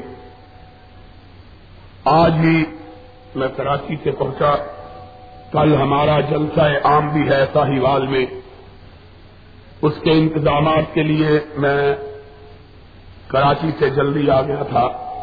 رات ہی کو ایک جلسے سے ساڑھے تین بجے کے قریب واپس ہوٹل پہنچا۔ پھر صبح آٹھ بجے کی فلائٹ تھی، اس لیے نماز کے بعد سونے کی بھی فرصت نہ ملی۔ سیدھا ہوائی اڈے پر پہنچا، یہاں آیا۔ ساہیوال کے جلسہ عام کے انتظامات کے لیے دفتر پہنچا کہ اتنی دیر میں خبر آئی کہ ہمارے جماعت کے نامور عالم اور خطیب حضرت مولانا حافظ عبد الغفور صاحب، ان کا انتقال ہو گیا ہے۔ وہ جمعیت اہل حدیث پاکستان کے صوبہ پنجاب کے امیر اور ہماری جماعت کے عامور بزرگ اور سرکردہ علماء میں سے ایک تھے۔ میرا خیال یہ تھا کہ میں معذرت کر لیتا، لیکن مجھے کچھ اس طرح کی آوازیں سنائی دی کہ جناب ہم احسان الہی ظہیر کو اس علاقے میں نہیں آنے دیں گے۔ میرا خیال یہ ہے کہ ابھی تک اہل حدیثوں نے رب کے سوا کسی کو قادر و مختار نہیں سمجھا ہے۔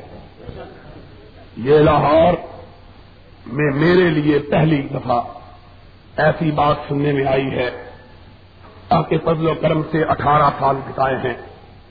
ان اٹھارہ سال میں پیپل پارٹی کی جابرانہ حکومت کو بھی دیکھا ہے اور یا خان کے دور کو بھی دیکھا ہے، ایوب خان کا دور بھی دیکھا ہے اور اب ضیاء الحق کا دور بھی دیکھ رہے ہیں۔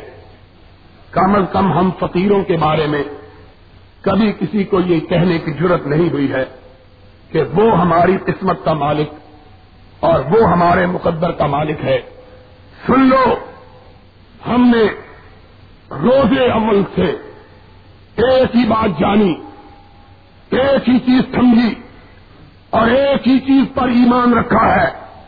اور وہ یہ ہے کہ لا الہ الا ہو یحیی و یمید کائنات میں کوئی نہیں ہے۔ جو کسی کی موت و حیات کی مالک ہو، موت و حیات کا مالک اگر ہے تو صرف رب الجلال ہے۔ اس لحاظ سے میں یہ سمجھتا ہوں کہ کسی بھی مسئلے کو حل کرنے کے لیے گنڈا گردی کی بات کبھی بھی شریفانہ بات نہیں ہوتی ہے۔ کسی کو کسی مسئلے پر اختلاف ہو مسئلے کے اختلاف رکھنے والے کا حق ہے کہ شریفانہ طور پر اختلاف کرے۔ بیان کرنے والا بھی شریفانہ طور پر کرے۔ لیکن یہ کسی کو حق نہیں دیا جا سکتا کہ وہ یہ کہے کہ اس کی مرضی کے مطابق بات کی جائے وغیرہ بات نہ کی جائے۔ سن لو، میں صرف ایک بات کہنا چاہتا ہوں، اور وہ بات یہ ہے کہ اہل حدیث کے نزدیک صرف وہ بات کرنا چاہیے جو رب کی رضا کے مطابق ہو۔ صرف وہ بات کرنا چاہیے جو محمد کے فرمان کے مطابق ہو۔ کوئی بات کہنے والا کتنا بڑا کیوں نہ ہو۔ اگر رب کے قرآن میں نہیں ہے، محمد کے فرمان میں نہیں ہے، کعبے کے رب کی قسم، اسے ماشاء اللہ کی تعین حاصل ہو۔ ساری کائنات اس کو مان لے۔ اہل حدیث کا پرسنگ اسے ماننے کے لیے تیار نہیں ہو سکتا ہے۔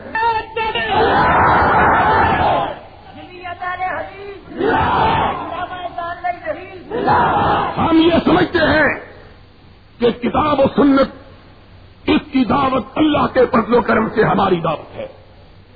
کوئی شخص اگر چاہے ہم سے کتاب و سنت کے بارے میں مباحثہ کرنا، ہم اس کے ساتھ مباحثے کے لیے تیار ہیں۔ لیکن کسی بھی وقت میں آدمی کو شریفانہ طرز نہیں چھوڑنا چاہیے۔ اسلام کے اندر نہ دھمکی دینا جائز ہے، نہ کسی کو دھمکانا جائز ہے۔ ہاں مسائل پہ اختلاف ہوتا ہے۔ ہم بھی اختلاف کرتے ہیں۔ لوگوں کو بھی حق ہے ہم سے اختلاف کریں۔ جس کے اندر اختلاف برداشت کرنے کا مادہ موجود نہ ہو، اس کو پہلے اختلاف کی بات نہ کرنا چاہیے۔ ہماری دعوت بالکل واضح اور صاف دعوت ہے اور ہم پوری کائنات کو ایک بات سنانا چاہتے ہیں۔ کئی میرے احباب، میرے دوست ایسے ہوں گے جو مسل کے اہل حدیث سے وابستہ نہ ہوں گے۔ مجھے ان سے بھی کوئی اختلاف نہیں۔ کئی ایسے لوگ ہوں گے جو مسل کے اہل حدیث سے وابستہ ہیں۔ میں ان سے بھی کوئی بات نہیں کہنا چاہتا۔ میری دعوت سب کے لیے عام ہے۔ میں یہ کہتا ہوں، سن لو۔ ہم کائنات کے لوگوں کو کسی بڑے کی بڑائی کی طرف نہیں بلاتے۔ ہم کائنات کے باسیوں کو کسی عظیم کی عظمت نہیں منواتے۔ ہم کائنات کے لوگوں کو اگر بلاتے ہیں تو رب کی کی طرف بلاتے ہیں۔ اگر چکاتے ہیں تو آسم الحاکمین کی بارگاہ میں چکاتے ہیں۔ اگر پیار کی دعوت دیتے ہیں تو اکیلے محمد کی پیار کی دعوت دیتے ہیں۔ صلی اللہ علیہ وسلم، ہماری دعوت کسی بستی کی دعوت نہیں۔ ہماری دعوت کسی گروہ کی دعوت نہیں۔ ہماری دعوت کسی بڑے کی دعوت نہیں۔ ہم نے اس کو بڑا مانا ہے۔ کہ عرش والے نے جس کو کہا بڑا پالا لکھ فکر ہم نے جس کو بڑا بنایا ہے۔ اور اس بڑے کے مقابلے میں کوئی ہو، ایرا ہو یا غیرا ہو، نسو ہو یا خیرا ہو، اس کی بات کو ہم محمد کی بات کے مقابلے میں ماننے کے لیے تیار اور اسی بولو، اس کی مقاب کو ہم محمد کی بات کے مقابلے میں ماننے کے لیے تیار نہیں ہے۔ اگر کسی کو اس سے اختلاف ہے تو ہوا کرے ہمارے ساتھ دلیل کے ساتھ بات کرے، ہمارے ساتھ برہان کے ساتھ بات کرے۔ ہم یہ سمجھتے ہیں، شریعت سرور کائنات پہ ختم ہو گئی۔ جو یہ کہتا ہے کہ محمد کریم کے بعد کسی اور کی بات شریعت ہے، وہ سرور کائنات کی ختم نبوت پہ جا کر ڈالتا ہے۔ شریعت محمد الرسول اللہ۔ صلی اللہ علیہ وسلم پہ ختم ہوئی۔ اس لیے کہ آکم الحاکمین نے رحمت للعالمین کی زندگی نے کہا الما اکمل تو لکم دینکم واطمن تو علیکم نعمتی ورزی تو لکم الاسلام دینا۔ اے میرے نبی، میں نے آج تم پہ اپنے دین کو مکمل کر دیا۔ شریعت مکمل ہو گئی اور مکمل اس پیالے کو کہتے ہیں، جس کے اندر ایک کچرا کے ڈالے جانے کی گنجائش باقی نہ ہو۔ لوگوں، ایمان سے بتلاؤ جو پیالہ پانی سے بھرا ہوا ہو اور اس میں کچھ اور پانی ڈالے جانے کی گنجائش ہو، کبھی کوئی عقل مند یہ نہیں کہہ سکتا کہ یہ پیالہ مکمل بھرا ہوا ہے۔ مکمل بھرا ہوا پیالہ اس پیالے کو کہیں گے جس کے اندر پانی کا ایک قطرہ بھی نہ ڈالا جا سکے۔ اگر ایک قطرے کی بھی گنجائش باقی ہو، پیالہ مکمل بھرا ہوا نہیں ہے۔ ہم یہ کہتے ہیں کہ ہم نے نہیں کہا، عرش والے نے کہا ہے الما اکمل تو لکم۔ دینکم واکمل تو علیکم نعمتی برسی تو لکم الاسلام دینا میں نے آج دین مکمل کر دیا۔ جو یہ کہتا ہے کہ نبی کے زمانے کے بعد کی کہی ہوئی بات بھی دین ہے، اس نے محمد کے دین کو مکمل نہیں مانا ہے۔ صلی اللہ ہو۔ جاؤ، ہم کو پھانسی پہ لٹکاؤ۔ ہمارے راستے روکو۔ ہم کو گالیاں دو۔ ہم کو برا برا کہو۔ ہمارے خلاف جوتے الزامات لگاؤ۔ جو جی چاہے کر لو۔ ہم امام کائنات کے سوا کسی کی بات کو دین ماننے کے لیے تیار نہیں ہے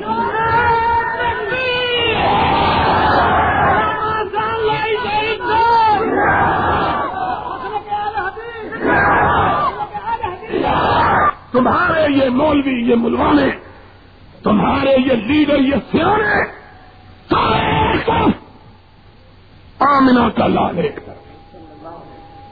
کعبے کے رب کی قسم ہے، ساری کائنات کو چھوڑا جا سکتا ہے، محمد کریم کے دامن کو چھوڑا جا سکتا۔ جاؤ، ہم سے زیادہ شریعت کا ماننے والا چشم پلک میں کبھی نہ دیکھا۔ اور شریعت کا ماننے والا وہ ہے، نہ شریعت میں کمی کرے، نہ شریعت میں زیادتی کرے۔ اور بولو جو نہ شریعت میں کمی کرے، نہ شریعت میں جو کمی کرے، وہ بھی نہیں مانتا۔ جو زیادتی کرے، اس نے بھی محمد کو اپنا پیر و مرشد، ہمارا عشق ہمارا عشق سن لو۔ ہماری محبت کیسی ہے؟ ہمارا پھر کیسا ہے؟ آج بات ہو میں بات بتلا دینا چاہتا ہوں۔ ہماری محبت ہر جائی نہیں ہے۔ ہمارا پیار ہر جائی نہیں۔ کہ یہاں بھی دل لگایا، وہاں بھی دل لگایا۔ ہم نے تو مدینے والے کو دیکھا۔ اس کے بعد اب کسی کے دیکھنے کی حسرت ہی نہیں رہی واہ کا نام ان کا۔ لم ترکت تو ہے ہی۔ واج والا من کا لم تلے دن نساؤ خلکتا مبران من کل عیب۔ کہاں کا کب خلکتا کما تشاؤ اس لیے کہ اس کو دیکھنے کے بعد ہمیں کسی کے دیکھنے کی حسرت ہی نہیں رہی سب کچھ خدا سے مانگ لیا، تجھ کو مانگ کر۔ کچھ دے نہیں ہے ہاتھ میرے اس دعا کے بعد۔ یا کوئی اس جیسا چہرے والا ہو تو دکھا دو۔ ماننے کے لیے تیار۔ تم دل کو منواؤ۔ ہم نے مانا ہے تو مدینے والے کو۔ جی لگایا ہے تو مدینے والے سے۔ دل میں بسایا ہے تو مدینے والے کو۔ اس کو جس کے بارے میں حسان ابن ثابت نے کہا تھا کہ آسن من قلم ترا تتو نہیں واج ملم ان قلم تل دل نساؤ. تجھ سے خوبصورت چہرہ کسی ماں نے جنا ہی نہیں اور تجھ سے حسون وجود کسی آنکھ نے دیکھا ہی نہیں۔ آقا کہ حسن کی کیا تعریف کروں؟ ایسا معلوم ہوتا ہے کہ پیدائش میں، روز ازل میں تو رب کی بارگاہ میں کھڑا ہو کے کہتا تھا کہ رب مجھ کو ایسا بناتا گیا تو کہتا چلا گیا رب بناتا چلا گیا۔ کوئی ایسا؟ ختم ختم کوئی ایسا ہو تو دکھاؤ۔ ہماری نگاہوں میں کوئی نہیں سکتا ہم نے مانا ہے تو اس کو۔ جانا ہے تو اس کو۔ دل میں بسایا ہے تو اس کو۔ اور کسی کی سنت کو سینے سے لگایا ہے تو اس کی۔ تمہیں دیکھ کے مان لیں کہ تم نے بل پیش کیا۔ جو شریعت عجیب شریعت بل عجیب کوئی اہل حدیث اہل حدیث نہیں ہو سکتا جب تک کہ شریعت کو نہ مانے۔ اور کوئی مسلمان اس وقت تک مسلمان نہیں کہلا سکتا۔ جب محمد کے بعد شریعت کو مکمل نہ مانے۔ جس بل کے اندر یہ کہا جائے کہ آج کی قومی اسمبلی کے ممبر جو فیصلہ کرے وہ شریعت ہے؟ تم اس کو مان لو احسان لائی ظہیر اس کو ماننے کے لیے تیار۔ اور یہ قومی اسمبلی، ساری کائنات کی اسمبلیاں کٹھی ہو جائے۔ محمد کے رب کی قسم ہے۔ ساری کائنات کے مسلمان اکٹھے ہو جائے۔ سب کی بات مل کے بھی محمد کے دین کا حصہ بن سکتی۔ اور اسی بولو محمد کے دین کا حصہ بن سکتی۔ ہاتھ اٹھا کے بولو۔ محمد کے دین کا حصہ بن سکتی۔ نہیں بن سکتی۔ کم کہتے ہو فقیروں کی بات مان لو، ملانوں کی بات مان لو۔ قومی اسمبلی کے ممبروں کی بات مان لو، جاؤ! نہ پیار حق کی مانتا ہوں، نہ اس کے چمچوں کی مانتا ہوں۔ مجھ کو منوانا ہے۔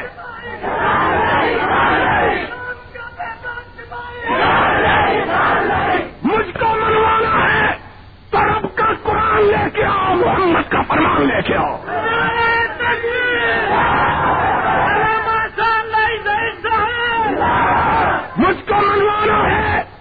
والے کا قرآن لا مدینے والے کا فرمان لا۔ کیا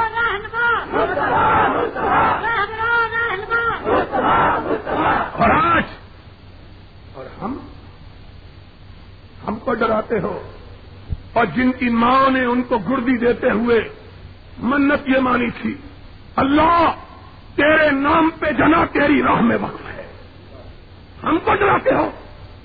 جنہوں نے سر کی یہ پڑھا ان تلا کی وہ نوسوں کی وہاں یا وہاں معافی للہ رب العالمین۔ غیر اللہ کے سامنے جھکنے والا سر نہیں ہے۔ جفا کی دیر سے گردن وپاشیاروں کی۔ کٹی ہے بر سرے میدان، مگر جھکی تو نہیں۔ اور اس کی زندہ مثال خدا کے فضل و کرم سے ہم ہیں، یہ ہمارے ساتھی ہیں۔ اور انشاءاللہ، اور جب تک ہم زندہ ہیں، جب تک ہم زندہ ہیں، انشاءاللہ، محمد کے دین کے اندر کوئی خلل اندازی کر سکتا۔ اور بولو، اونچی بولو، کوئی محمد کے دین میں خلل اندازی کر سکتا۔ ہاتھ اٹھا کے بولو۔ کوئی محمد کے دین میں خلل اندازی کر سکتا؟ کوئی رخلا اندازی کر سکتا؟ کوئی اضافہ کر سکتا؟ کوئی ترمیم کر سکتا؟ آخر دعوانا الحمدللہ رب العالمین۔